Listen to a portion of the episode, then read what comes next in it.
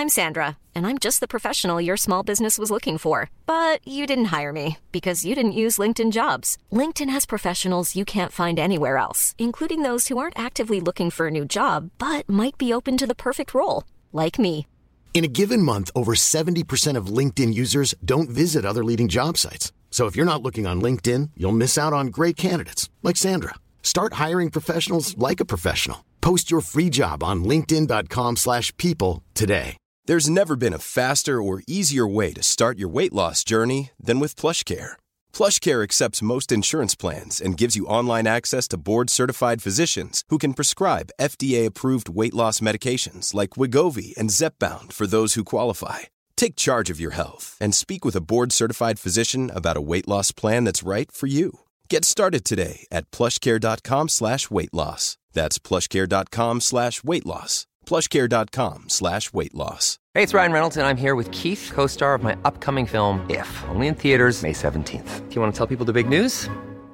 All right, I'll do it. Sign up now and you'll get unlimited for $15 a month in six months of Paramount Plus Essential Plan on us. Mintmobile.com slash switch. Upfront payment of $45 equivalent to $15 per month. Unlimited over 40 gigabytes per month. Face lower speeds. Videos at 480p. Active Mint customers by 531.24 get six months of Paramount Plus Essential Plan. Auto renews after six months. Offer ends May 31st, 2024. Separate Paramount Plus registration required. Terms and conditions apply if rated PG. Välkomna tillbaks till vårt andra avsnitt som vi presenterar tillsammans med Bavaria. Och Bavaria är Sveriges ledande återförsäljare av Mini. Det här, Ja. Ja! Ja, Pelle! Ja, det här fantastiskt smakfulla bilvarumärke. Ja, en stor liten klassiker. Eller en liten stor klassiker. Och du säger det så bra. Och vi kan faktiskt med gott samvete säga att det här är ett av våra absolut mest skräddarsydda samarbeten. Ja, och av flera anledningar. Dels älskar vi produkten Mini. Vi har ju faktiskt själva ganska god erfarenhet av bilen. Men vi har ju framförallt fått möjlighet att skapa en Mini efter egna förutsättningar. Så är det. Vi har knåpat ihop en Mini Cooper S All 4 Clubman Gentlemanualen Edition. Och eh, det har varit en herrans massa val och många beslut som vi har tagit när vi har gjort det här. För det är ju så, det är lite som när man eh, sk- låter skräddarsy eller måttsy en kostym. Ja, och att nämna alla de här valen hade ju sett ut närmare som en C-uppsats. Så att vi kan ju dock nämna de här grundläggande som vi kanske är mest nöjda med. Och i mitt fall så kan jag ju definitivt säga att det är färgen som heter Emerald Grey. Som går åt grönt. Gröngrått Ja. ja. I en fin form av lätt metallic. Men också den här kittlande fina in, alltså klädseln. Ah, den heter ju faktiskt Leder. Chester Malt Brown. Att vi inte har tänkt på det tidigare, att den heter Leder med Ja. E. Men bara det är ju värt att... Det och här, där kan vi verkligen snacka kastanjebrunt eller konjaksbrunt. Här Ja. får man ju fram det finaste som finns vi i valde en skinnverk. höstton Ja, på insidan. Och det är ju så här att nu när ni hör det här så pågår det en provkörningskampanj. Ja, precis. som vi eh, har tillsammans med Bavaria. Och det här är Bavaria i Solna, tre minuter utanför eh, Stockholms innerstad och Bavaria i Uppsala. Precis. Och vad har man då chansen att vinna Mm. om man passar på och gör en sån här provkörning? Ja, för det är ju så att det lönar sig nämligen att provköra. Mer än upplevelsen Ah. att bara få köra de här bilarna. Provkör man Mini på, hos Bavaria så, så lönar det sig. Man har möjlighet att som första pris vinna stilkonsultation och måttbeställda kläder från vår andra kompis Blue Jallo. Och det här är till ett värde av 10 000 kronor. Det är faktiskt inte dåligt. Det är verkligen inte dåligt. Nej. Andra pris, det är en weekend med Mini. Det vill säga att man får nyttja en bil en weekend. Det är mamma. Det är också väldigt trevligt. Och sen så är det Mini Lifestyle-produkter till ett värde av 1000 kronor. Sen är det Som två saker pris. till. Ja, det var tredje pris. Sen är det två saker till. Och man kan faktiskt vinna en signerad bok som jag har Mm. skrivit. Eller inte bara vinna, utan de första 20 som signar upp sig på det här får faktiskt Mm. en bok signerad av alla vår egen Per Nilsson. Ja, jag sa fel. Man vinner den inte. Man får det när man provkör. I eh, först till kvarn där. Precis. Och sen så är det ju så att för varje provkörning som görs så planterar Bavaria ett träd i Afrika för att bidra till ett bättre klimat. Så man gör alltså den här provkörningen även för en god sak. Det tycker vi är Det fint. tycker vi är fantastiskt trevligt. Hur, men hur ska man göra då för att tävla? Först och främst så tar man sig ju till, till Bavaria i Solna eller Uppsala. Mm. Och då tävlar man på plats. Det är där man tävlar.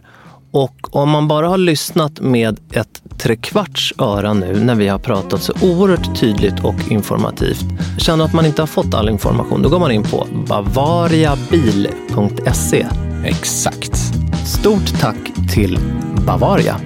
Think I might be over my troubles. Vi är på gång. Det är som att man har eh, Göteborgs eh, dialekten. Ja, men det är som att saltvattnet sitter kvar i öronen på en ungefär. Gud vad trevligt. Föddes du med saltvatten i öronen, Andreas?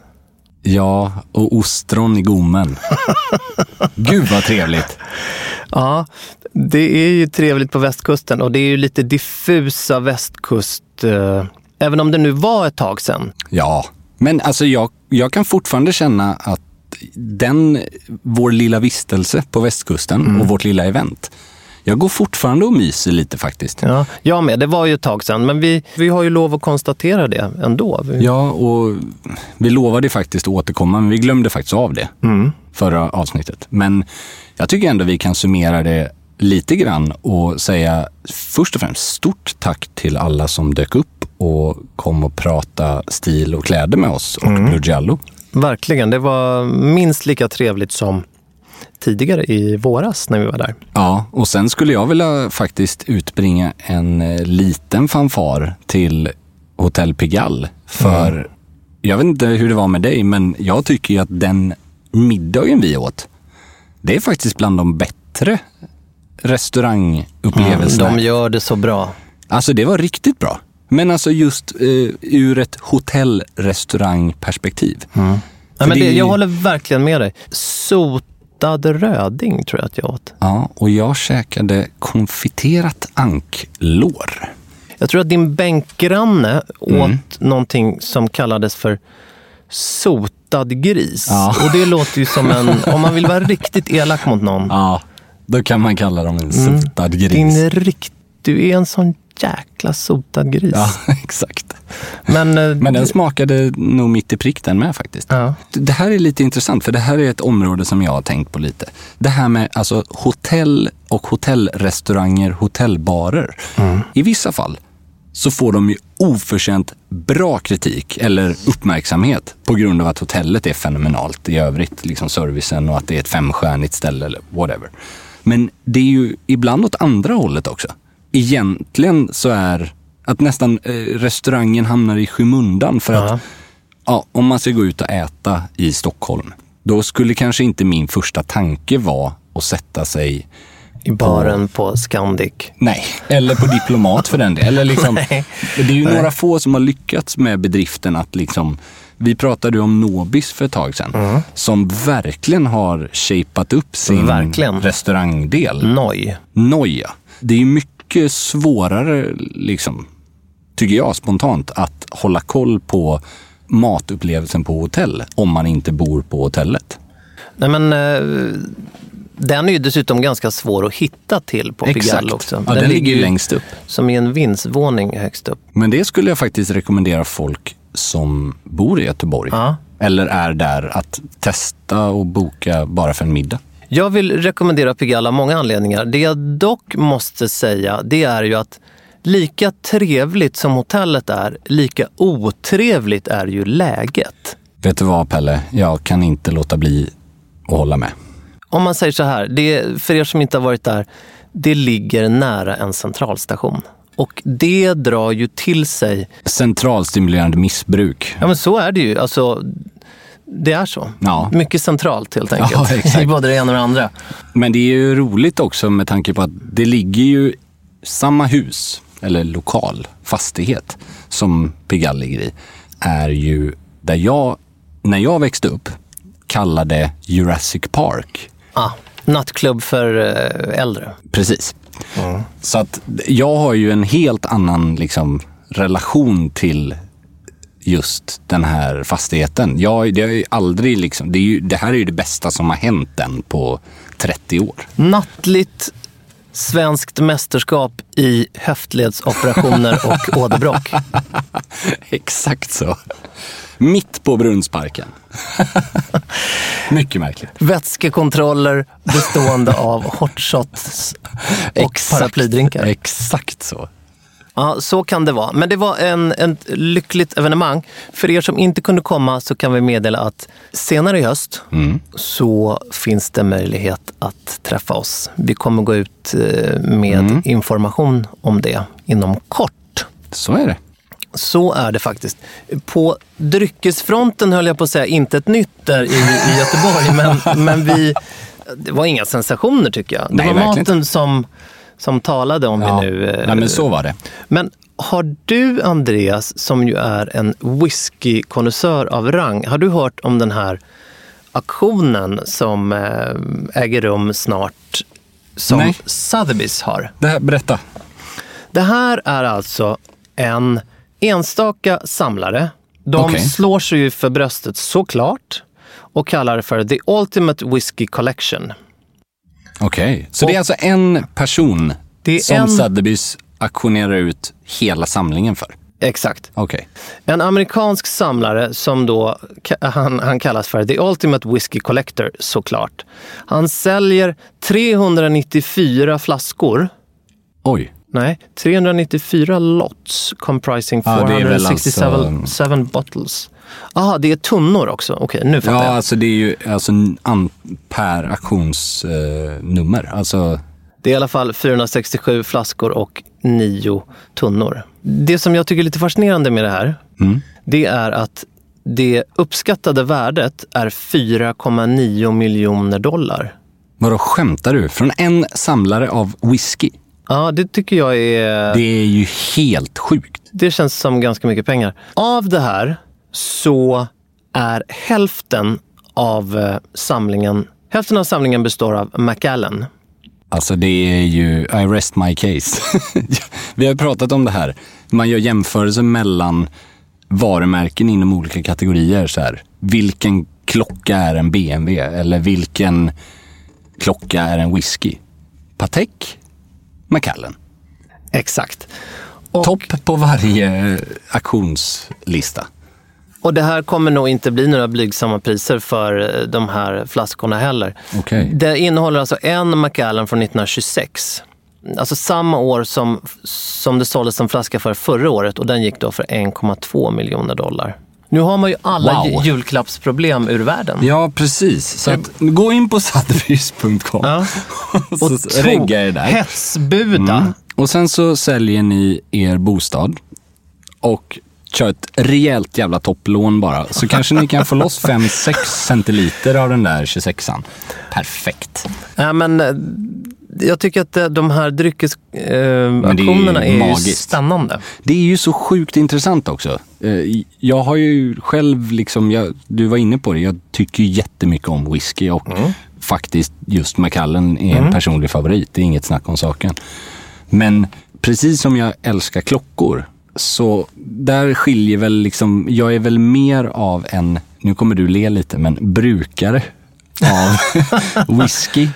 Eh, Av den enkla anledningen att liksom, en klocka påverkas ju i regel ganska lite av att äga. Alltså, liksom, Men hur menar du att du inte är en brukare av klockor? Jo, det är jag i allra högsta grad. Men vad jag menar är att om jag skulle köpa en flaska whisky från 1926, Ah, du skulle, du skulle... det är inte så att jag öppnar den om den kostar 1,2 miljoner dollar. Och även om man hade haft möjligheten att göra det så kan jag gissa att värdet på den flaskan går ner ganska avsevärt om du gör det.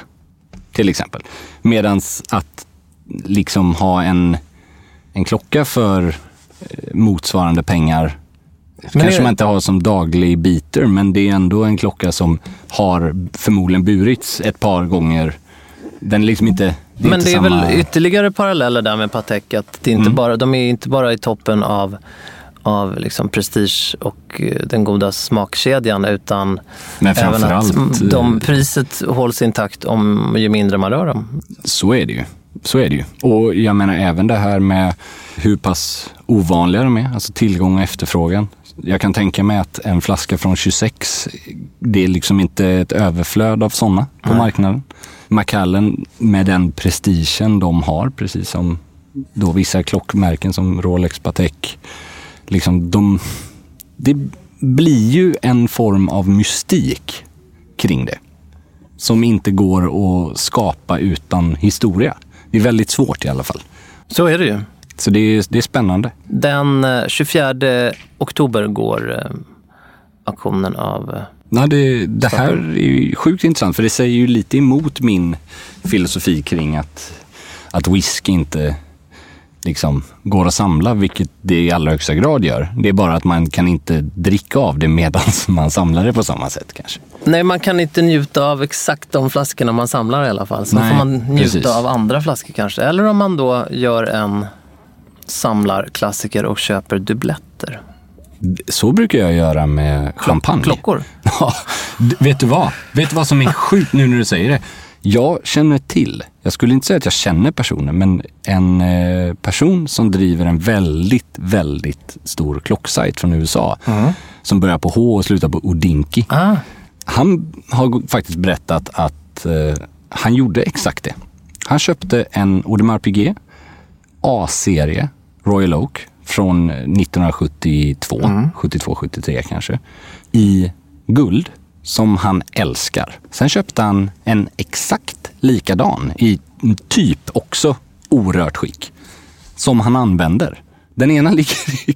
Alltså, ja, har man möjligheten. jo, men för mig, ja, förstår du vad jag menar? Jag förstår vad du menar. Där har du verkligen liksom, ja. men jag vill ju ha en att använda. Sen så är det ju fint att en får bevara sig. Jo, fast finns ju ganska många andra klockor man kan använda eller Ja, den är, den är ju lite speciell liksom. det är klart, en guldklocka är känsligare för liksom påverkan av reper och slitage och sånt där, men ändå.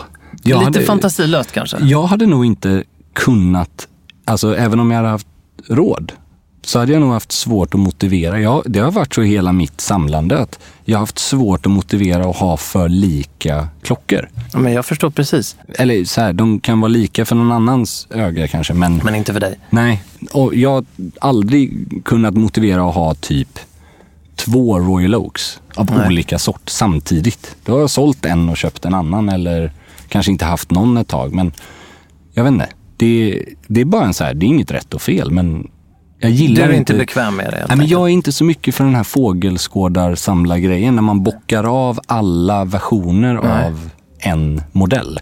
Typ, ja, men jag vill ha ägt alla Submariners från 92 till Mm. idag. Så här, Jo, fast de ser ju likadana ut. Tycker jag. Och det, vissa tycker att det, det är helt absurt att tänka så. Det finns ju massa variationer. Den är speciell. Ja, Jag är mer det här, jag vill ha liksom, alltså jag vill ha klassikerna från olika håll. Som täcker olika områden, även om jag inte nödvändigtvis måste liksom använda dem. Jag måste inte flyga för att ha en flygarklocka, men jag gillar idén av Att ha en flygarklocka. Ja, och framförallt ha en flygarklocka som jag verkligen känner är en flygarklocka. Alltså, det kan ju finnas hundra saker som gör att jag kallar någon en klassiker, en modell. Liksom. Men det är mer det här liksom, att, att hitta men den här liksom, klockhistoriens klassiker. Liksom. Vilka har gjort ett avtryck på mig från att de producerades? Eller vilka bärare som har burit dem? Eller vilka liksom, butiker som har sålt dem. Alltså vad har det varit för allure kring varumärket? Sånt där är sjukt intressant och det, det skulle kunna vara en sån riktig funkis-omega som på 70-talet liksom som knappt bärbar till kavaj någonsin för att den, ja men typ en Pro Pluff liksom. Men den är ändå så jävla typisk för, för, alltså för företaget Omega och dess utveckling och liksom hela perioden om man säger så. I'm Sandra, and I'm just the professional your small business was looking for. But you didn't hire me because you didn't use LinkedIn jobs. LinkedIn has professionals you can't find anywhere else, including those who aren't actively looking for a new job but might be open to the perfect role, like me. In a given month, over 70% of LinkedIn users don't visit other leading job sites. So if you're not looking on LinkedIn, you'll miss out on great candidates like Sandra. Start hiring professionals like a professional. Post your free job on linkedin.com/people today. Millions of people have lost weight with personalized plans from Noom, like Evan, who can't stand salads and still lost 50 pounds. Salads, generally, for most people, are the easy button, right? For me, that wasn't an option. I never really was a salad guy. That's just not who I am. But Noom worked for me. Get your personalized plan today at Noom.com. Real Noom user compensated to provide their story. In four weeks, the typical Noom user can expect to lose one to two pounds per week. Individual results may vary. Since 2013, Bombas has donated over 100 million socks, underwear, and t-shirts to those facing homelessness.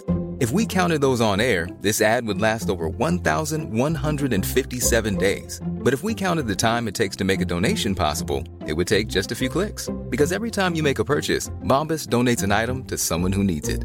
Go to bombas.com slash ACAST and use code ACAST for 20% off your first purchase. That's bombas.com slash ACAST, code ACAST.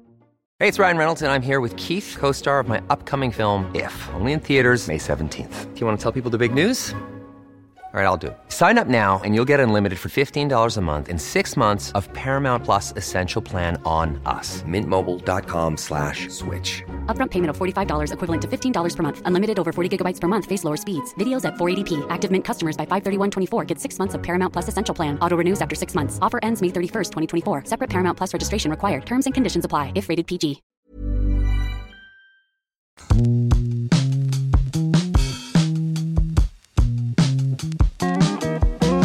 Vi gillar klockor. Ja, Och vi gillar även när vi får mejl. ja, mer av den varan. Mm. Vi har fått väldigt många mejl. Vi tar ett här ur skörden. Mm. Hej Per och Andreas. Tack för ännu ett underhållande poddavsnitt. Ni förgyller torsdagarna. I dagens podd kom ni in på, det här är då ett eh, inte helt purfärskt eh, mejl, men idag i en tidigare podd kom ni in på JFK. Just det. En person som jag har någon form av sjuklig besatthet av. Och så har jag haft i många år. Per pratade då om att JFK bar Wayfarers, vilket jag måste säga emot. Det har länge varit väl debatterat på diverse forum om Kennedy. Jag skrev själv, han skrev själv en artikel om det, men jag ser där. Poängen var att jag inte sett en enda bild på honom i Wayfarers. Som sann senator från Massachusetts bar han American Optical. Vilket också styrks av belonging lists från JFK Library. Intressant. Se det där. tackar vi för. Shame on me, får vi Ja, säga men då. shame on me också. För alltså nu när jag hör det, det låter ju ganska logiskt. American Opticals var ju superklassiskt. Alltså det är ett av de mest fantastiska liksom. Man kan, man kan sammanfatta det med det är så logiskt, alla fattar utom vi. Ja, men de är ju inte jätteolika ska sägas. Nej, det är de faktiskt inte. Vi, vi, vi är inte så tokiga ändå. Men han, är inte, han är inte slut där. Vidare tycker jag att det alltid är festligt när han nämns som stilikon och det hade troligen roat även honom själv. Flertalet böcker som till exempel Klanen Kennedy eller kanske än mer Tid att minnas av mamma Rose själv framgår det tydligt att JFK inte hade något intresse för kläder utan ofta bara tog det som fanns tillgängligt. Är det sedan som så att om man har en pappa som är desto mer fåfäng och som öppnade krediter på till exempel Brooks Brothers så familjen kunde klä sig så är sannolikheten att de kläder man väljer är snygga. För visst fasen ser han cool ut. Slutligen tror jag mest att hans kavajknäppning är just en uppkomst av hans ointresse. Ah. Snarare än att han bar hopsacks. Ja, alltså sack suits va? Ja. De yngre bröderna som bar liknande kostymer knäppte inte båda knapparna. Ah, jag fattar. Det var det. Keep up the good work. Jag är med. Det, Så kan det ju faktiskt mycket väl vara. vi gillar ju när ni kära lyssnare Mm. tycker till och har eh, information som vi kanske inte har. Vet du vad det här får mig att eh, fundera över? varför han såg så förbaskat bra ut utan att han kanske hade något djupare klädintresse. Jag tror att det beror på två saker. Jag, jag har definitivt, jag har ju en tes som jag vill Mm. diskutera i flera avsnitt här. Ska jag börja med den? Jag börjar med det. Det är av den förbaskat enkla anledning att han såg så jäkla bra ut. Mm. Exakt. Och ser man bra ut, det är där den här orättvisa världen kommer Mm. Jo, men så är det. Titta på vartenda bäst klädda-lista som finns, oavsett land. Sällan fula människor. Exakt så. Oavsett land, oavsett publikation. Det är extremt orättvist för att många på de här listorna klär sig som total skit. Ja. Men vad är det som räddar upp det hela och vad är det som förärar dem den platsen? Jo, en omedveten placering på grund av att de har god genetik. Exakt. Som också i sin tur kan leda till en utstrålning och självsäkerhet. Som det. gör att man ser bättre ut i någonting som någon annan hade sett ut som en påse oslipade skridskor. Ja, men exakt så är det. Att de människor som, som faller inom eh, det man kan kalla för det gyllene snittet Ja. eller har en eh, god hållning och så vidare. De kommer ju undan med så oerhört mycket mer än vad människor som inte har de här dragen gör. Och det är också det som är väldigt intressant för det är de personerna som inte har den här gy- gynnsamma genetiken men ändå är extremt välklädda. Där kan man ju börja snacka om fingertoppskänsla. Så är det verkligen. Om man är kanske lite mer korpulent eller man har liksom, som du var inne på, lite sämre hållning eller bara är liksom, ja, man är, ser inte ut som en fotomodell. Nej. Så är det, det har jag nästan mest respekt för. Absolut. Eller det har jag mest respekt för, för då snackar vi verkligen om att... Nej men han, Kennedy är ju ett levande exempel på det. Sen tycker jag inte alls att han klädde sig dåligt. Han såg på många sätt bättre ut än vad han klädde sig. Bättre än Donald Trump. Ja, alltså, Aningen. Herregud. Och där är det ju någon form av... Det, det, de är ju varandras totala kontraster. För att, Verkligen. för att eh, Trump både klär sig illa och är inte världens superhunk. Nej, och beter sig kanske inte super. Nej, och det, det där hänger ju ihop. Men, för det här... Eller hur, vad, vad menade jag där? Jo, men Att det lite hänger ihop. Jag Men- menar, för jag är inne på samma linje, men jag menar ju att en sak som gör att man liksom helgonförklarar JFK som stilikon, det har ju med att han åtminstone politiskt känns som en av de absolut mest trivsamma och vettiga politiker i amerikansk historia. Alltså ur min, alltså så som jag ser det i alla fall. Ja, sen var det väl det tragiska sättet han dog på. Han blev Absolut. bokstavligt talat helgon. Jo, jo, men han hade ju ändå en... En, en politik väldigt- som ja. inte... Nej, men som kändes väldigt, väldigt medmänsklig och väldigt positiv. Han, sen han det är ju långt ifrån en felfri personlighet. Han var inte som du och jag. Nej, men han, han, han levde ju livet. Jo, absolut. Vi har ju pratat hur många gånger som helst om det, men stil är ju mer än kläder. Oavsett om Adolf Hitler hade haft en perfekt sittande kostym så är det jävligt svårt att se honom som en stilikon. Han hade liksom svårt att leva upp till den där, sett till hans personlighet. Det finns ju en person som är i gränslandet där och det är ju eh, The Duke of Windsor. Du tänker på hans frus nazistsympatier? Eller? Ja, hans egna Hans egna, ja. nazistsympatier framför allt. Och det är ju inte en så smakfull eh, detalj. Men det är ju samtidigt svårt i det fallet att liksom helt se förbi hur han har sett ut fram tills han... Det kanske också har med att göra att hans sympatier inte påverkade så, så många. Nej, jag förstår att han menar. då kom undan med att bli en, Hans, en det gav inte så mycket konsekvenser som Nej. andras. Nej, men jag, förstår. bara spånar här nu. Nej, men det- jag, nej, precis. För det där är ju intressant. Det är svårt för mig att särkoppla det. Men jag känner ändå att man måste försöka till viss del. Alltså man måste kunna objektivt säga, okej det där ser bra ut, men jag kan inte uttala mig om personen. Nej, nej men liksom. så är det ju absolut. Det är två helt olika saker. Men jag tror att det är svårare och svårare idag. För idag kopplas alla personliga attribut i form av åsikter eller historia in i en sån här sak. Så är det. Så att, eh, men, Men, det är en det, intressant, är en eh, intressant aspekt. diskussion och där, där stil många gånger bara ses som det estetiska. Mm. Ja. Och där det finns likhetstecken mellan bäst klädda och bäst genetik. Vilket Ja. ju är väldigt, väldigt skevt. Det håller jag helt med om. Verkligen. Men eh, sådan är vår verklighet, Andreas. Och vi, vi kämpar på. ja, vi, vi stretar på här. Vi stretar på i den, i den verkligheten. Men det är så det kan vara ibland.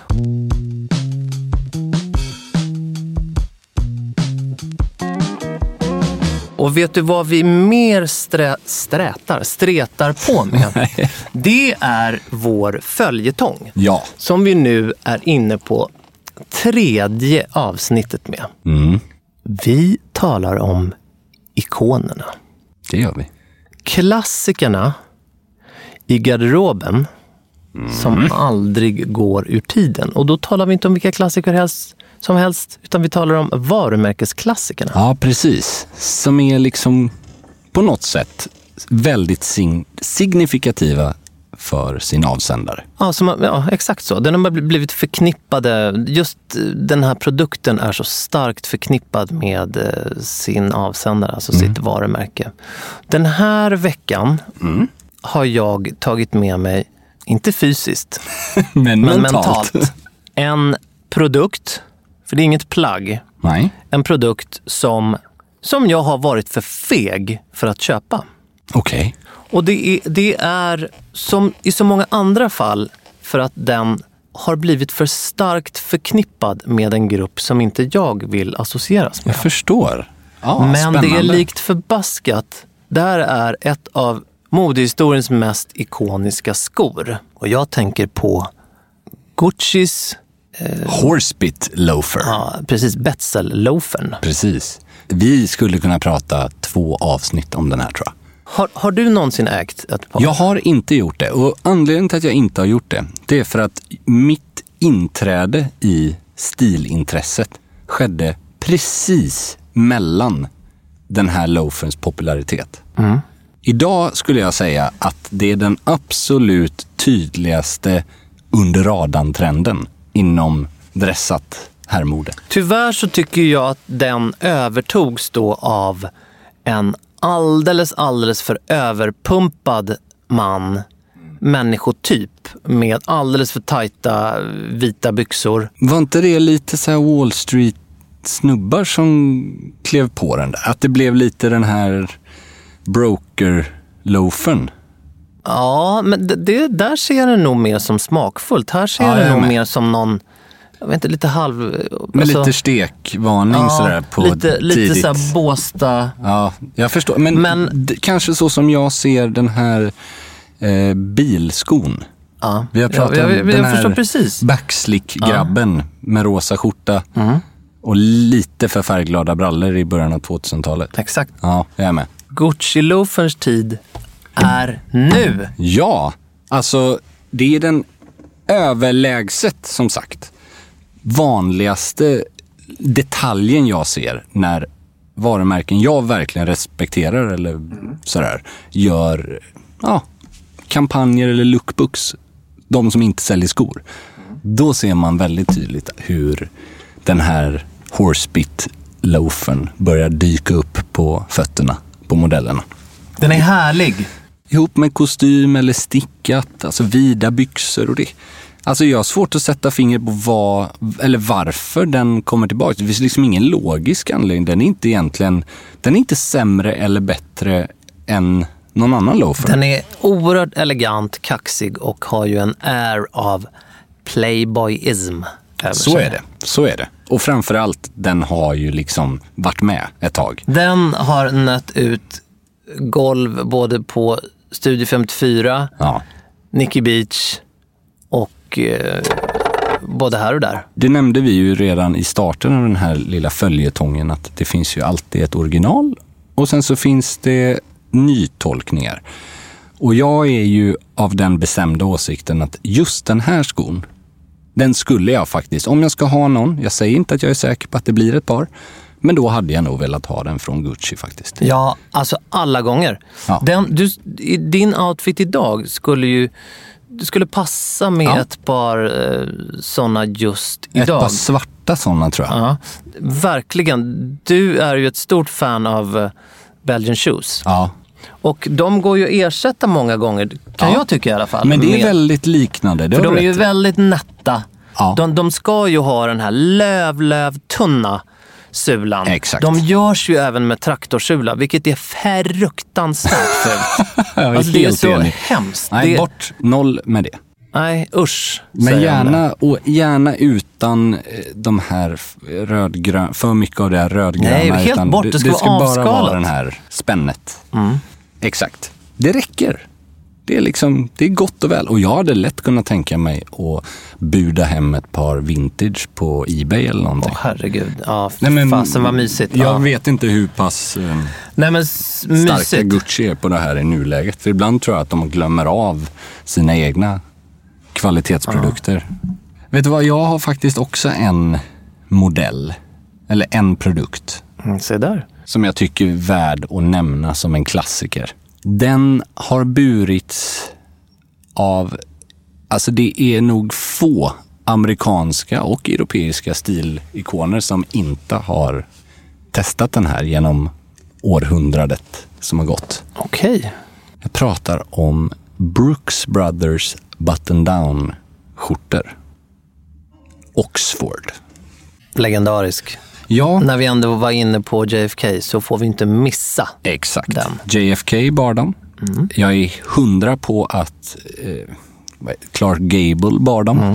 Och inte minst så var det Gianni Agnellis liksom favorit ready to wear-skjorta. Det är, in, finns en gammal intervju där han sa att han brukar köpa 200-300 åt gången. Se där, det, så kan Ja. man ju också jobba. Det är, det är när man tar steget med två guld-APs från 72 och istället köpa 200-300. Men då blir jag lite nyfiken, köpte han även sina dressskjortor från... Ja, ja, alltså all, eller, han hade ju de här Oxford button down, den här klassiska OCBD, alltså Oxford Cloth Button Down shirt från Brooks Brothers. Och förr, ska sägas, det här talar ju lite emot att det är en klassiker, men det är en klassiker. Det här är liksom urfaden till en Oxford button down skjorta. Och det som de gjorde så förbaskat bra under den här perioden, alltså 30 till 70-tal eller 30-60-tal, det är att kragarna var lite längre. Kragsnibbarna, det var lite mer rull. i- Det, det är så det ska vara. Så att det gick alldeles utmärkt att ha en liten slips till. Och det gav den här fina liksom, eh, vågformen på Lilla kragsnibben. tunneln. Exakt.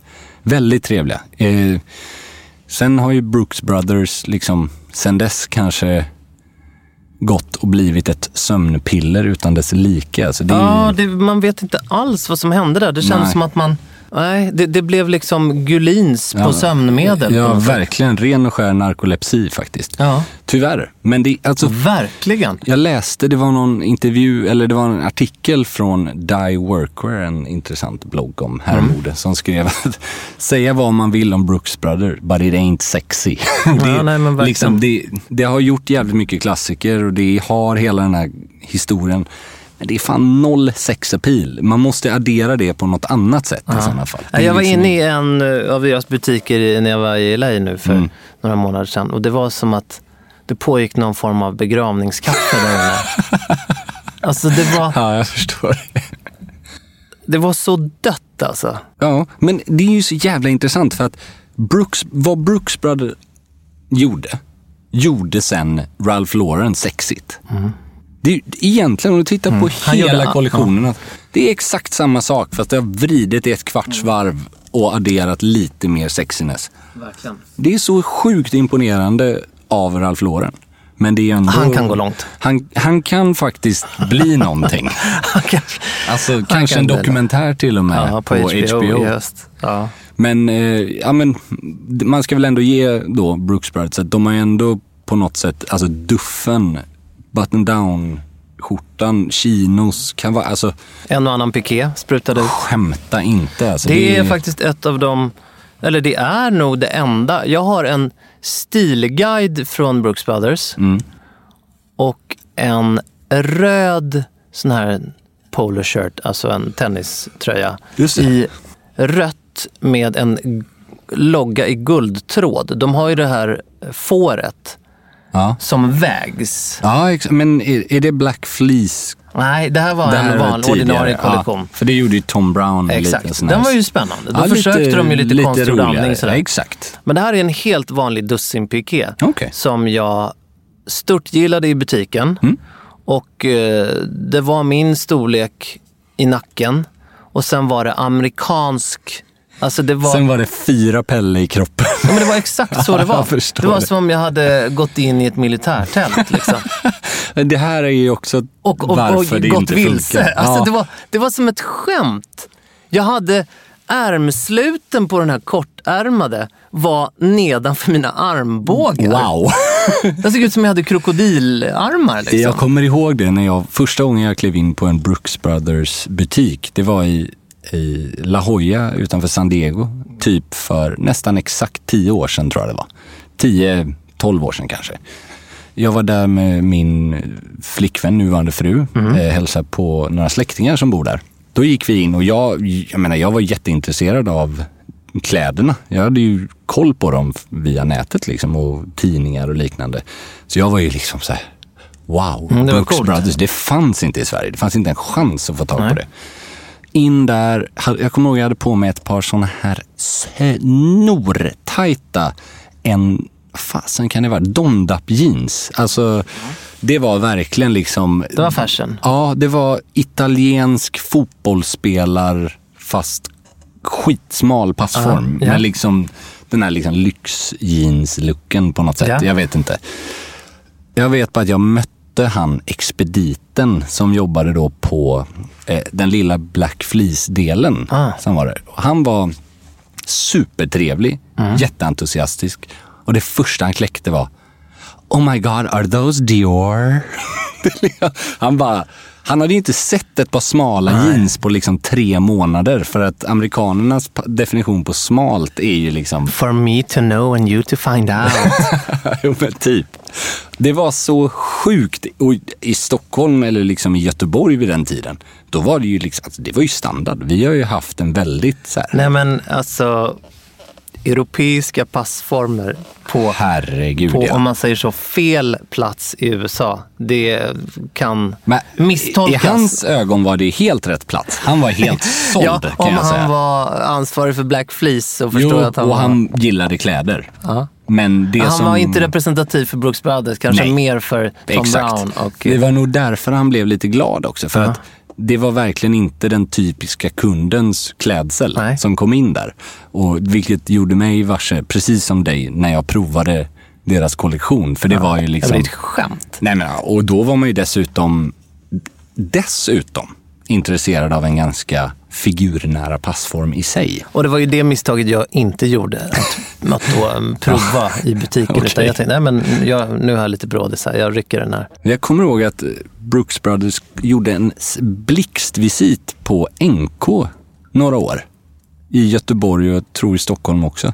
Där Är- de lanserade... Är du helt säker på att det var NK? För jag är jag, 100% säker. jag vill nämligen... Nu, nu Alltså kom- inte som butik utan Nej. bara plagg. Ja, men jag tror nämligen att det var Åhléns. Ja, men jag vet att det var NK. I Göteborg i alla fall. Det här 100. är så intressant. För jag NK tänkte ju säga att ett av de största misstagen de gjorde var att lansera på Åhléns. Men det har de nog gjort också. Men, för jag vet att NK, inte herrtrend, men man i Göteborg. Ja. De tog in Brooks Brothers och det var liksom typiskt den här eh, button down. Problemet är bara att liksom, då hade redan internet tagit över så att man visste ändå att okej, en Brooks Brothers skjorta kostar 600 kronor i do- konverterat till dollar. När den lanseras på NK så kostar den 1200. Jag vet, jag är fullt medveten om det finns tullar, det finns importer. Alltså det, det är självklart att det liksom inte kommer kosta exakt samma. Nej. Men det var liksom halva grejen för mig var ju att, okej det är en klassiker, men det är att den kostar under tusen spänn. Ja, det och, gjorde den inte längre. Och själva spänningsmomentet att det inte finns att få tag på i Ja, Sverige. Det exakt. försvinner ju då när tillgängligheten, det är ju som alltid som med klockor Jag och inte enig. minst whisky från 1926. Hur tänk- skulle det se ut om det fanns på Hemköp? Eller stå i varenda barskåp hemma. skulle ju inte, den skulle inte kosta över en miljon dollar. Nej, men när man kommer hem till en bekant och säger, ska du ha en whisky från 26? Har du också? Nej, vet du vad, jag tar en från 43 faktiskt. Ja. Och där, vad- går du runt där i din gamla uteliggare? Du går ju runt i Brooks Brothers från Sverige. Du har ju köpt dem där i Sverige. Nu får du skärpa De dig. sitter ju på tok för bra för dig. Det ska ju vara från USA och sitta som skit ju. Du har inte fattat det här ju. Exakt så. Det är så vi jobbar. Nej, men det är, det är väldigt intressant. Den här liksom balansen mellan tillgänglighet. Ja, skämt åsido så är det ju exakt faktiskt så. så. Det, det, Lex Patek inte minst. Verkligen. För när man liksom, nu säger jag inte att det är så. Jo, jag säger faktiskt att det är så. När jag var för något år sedan eller två så var jag på, jag gjorde det stora misstaget att äta middag på eh, Baoli i Cannes. Patek-inflation eller? Ja, dels var det, det, har vi nog pratat om, nej? men det var det sämsta matupplevelsen Ja, ja, ja, jag haft i hela mitt liv. Servicemässigt. Förnedringen. Ja, exakt. Men två, det var att det var tre Patek Nautilus 5711 inom fem kvadratmeter. Ja, men då, då, Klockan känner, som inte går att köpa. då känner du dig ju inte eh, utvald. Jag tror att för tio år sedan så hade jag tyckt att det var som att kliva in i liksom en godisbutik. Så här, wow, det här, de här klockorna kan jag inte ens drömma om att se. Men efter att ha sett dem och till och med köpt, då blir det ju exakt den effekten. Att då var det inte lika kul. Plus att det kanske är likt du var inne på med, Nej, men jag, jag förstår precis med loafern och dess bärare. Att det här var inte män som jag nödvändigtvis ville Nej. förknippas med heller. I beteende framförallt. Lite, lite för tajta kortärmsskjortor. Och lite, lite för drygt beteende mot folk. Men Mm, det det, vi inte. det ska vi inte... Det gillar vi inte. Det gäller vi- inte alla Patek-ägare. Nej. Och vad vi gillar däremot, det är er kära lyssnare. Och vi kan Ja. garantera er att om en vecka, då är vi tillbaks. För vi finns här för er. Vi håller er i handen. Torsdag till Mm. Ja. torsdag gör vi det. I eten. I eten. Tack för att ni lyssnar. Så hörs vi om en vecka. Tja! I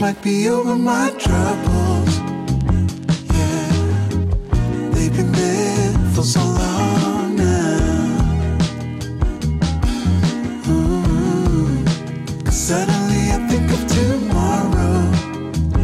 Yeah, since you came, came around.